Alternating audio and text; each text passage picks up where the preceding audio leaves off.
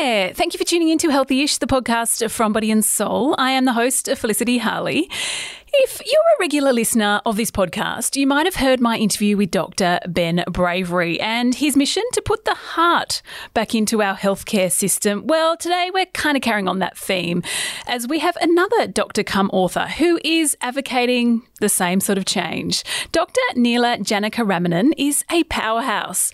Not only is she a mother of two, she's a plastic and reconstructive surgeon, a journalist, and now author of a novel called The Registrar. She is here here to give her tips to help you find that perfect doctor.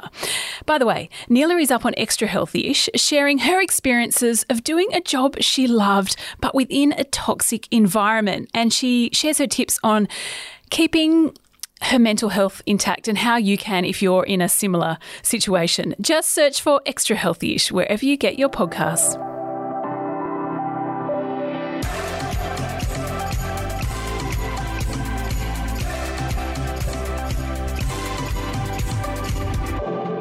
Neela, welcome to Healthy Ish, joining us from Melbourne.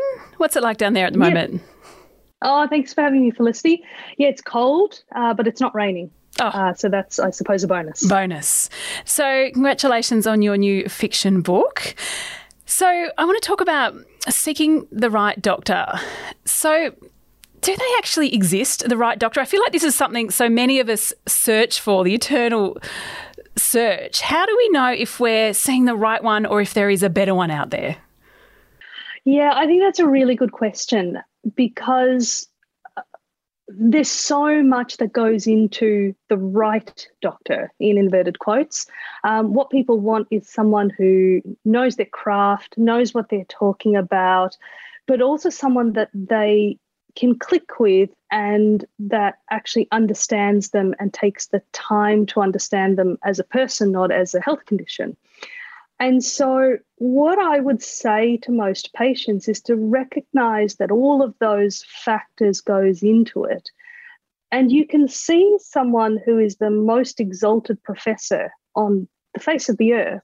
But if you don't click with them and you don't think that they're listening and you don't think that they're hearing the things that you have to say, then that might not be the right doctor for you. So, certainly, qualifications come into it. Um, but I think it's really important to look for that connection as well.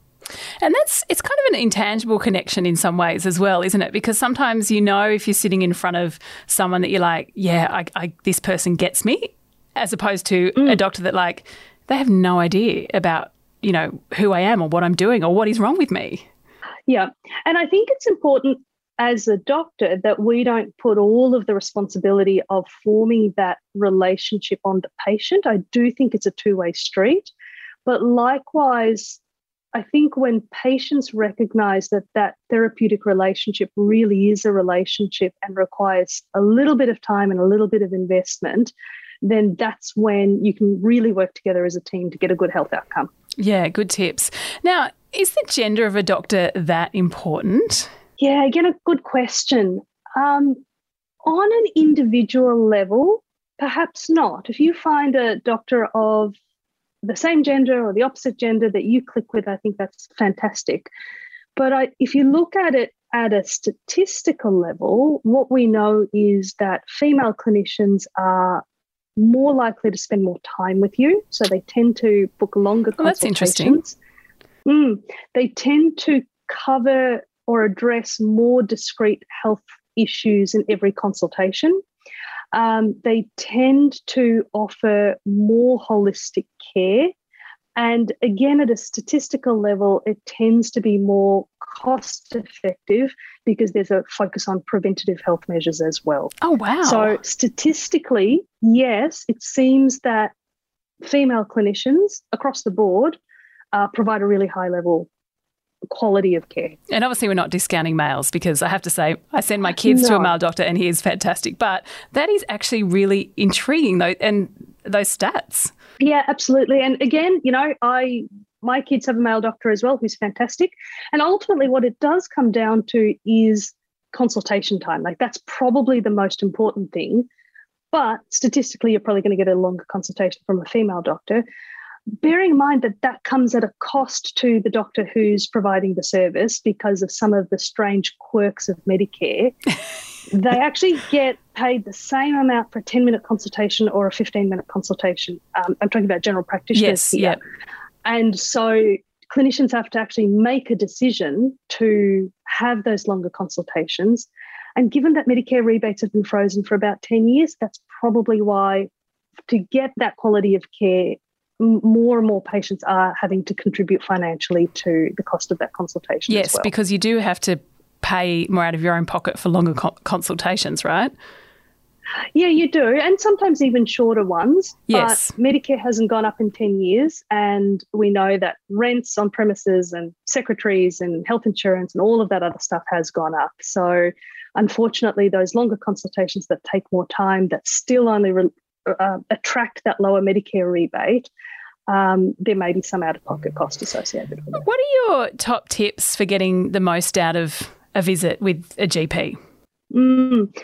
Um, I think that, again, recognizing how under the pump the health system is is really important which again is not to say that patients are the only ones to take responsibility for that but if you just come into it with that understanding you can it can work in your favor so make sure that you book a longer consultation if you have multiple issues to discuss because it means that the doctor will actually have the time set aside and won't try and rush. Um, make sure that you have all of your test results that may have been done elsewhere, your medical records, what medications you're on. And again, even though doctors should be keeping these good records, particularly if you're moving between doctors, a health system is really fragmented and siloed. And people will say, I'll send this report on, and it just gets eaten by the computers. Who knows where it goes? Absolutely. So if you have a copy of your records with you, then it means that um, everyone's life is a little bit easier and you can get more out of that consultation. Yeah, great tips. And really, it is about you know, taking responsibility for your own health and your own care at the end of the day. Now, just finally, before we go, is it true that you treat more avocado related injuries than gunshot wounds? Absolutely. And isn't that a wonderful situation to find ourselves in in Australia? I loved reading this. Tell me about it. What's an what happens so, with an avocado? So what people do two things with an avocado that they shouldn't do. Firstly, they cut it in half and they're holding it in their hand and they whack it with a knife to get that pip out and it skeets off and it can cut your fingers. But the other thing, which is almost worse, is they hold it in their hand and they get something like a paring knife and they use it oh, to try and lever the pip out and that goes straight into the palm. Oh. Uh, so don't do that. Use a spoon and you can actually get special avocado pip removers, which I think is just a glorified spoon. Yeah, but I must say you did you wrote this as a part of an article because we should celebrate the fact that, you know, gun laws in Australia versus what's going on in America at the moment. Yes, absolutely. Yeah. Neela, thank you so much for coming on Healthyish. Thank you so much for having me. Hope you got some tips out of Dr. Neela Janakiramanan about how you can come armed with all the info, all the tests, all the files, everything you need to get the most out of your experience with a GP or whatever expert you are seeing.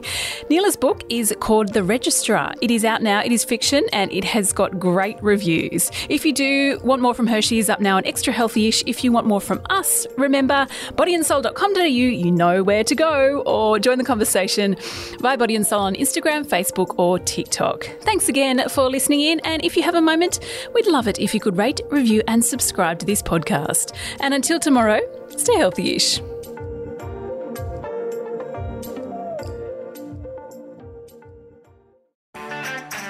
I'm Sarah Le Marquand, editor in chief of Stellar and host of our podcast called Something to Talk About. Every weekend, we publish a new episode where you'll hear compelling personalities, strong opinions, and thought provoking conversations. I wanted to be able to do it in my time when I was ready and speak my truth when I was ready. The topic of when do I become a mum, that is in my mind 24 7. Search for Something to Talk About wherever you listen to your podcasts.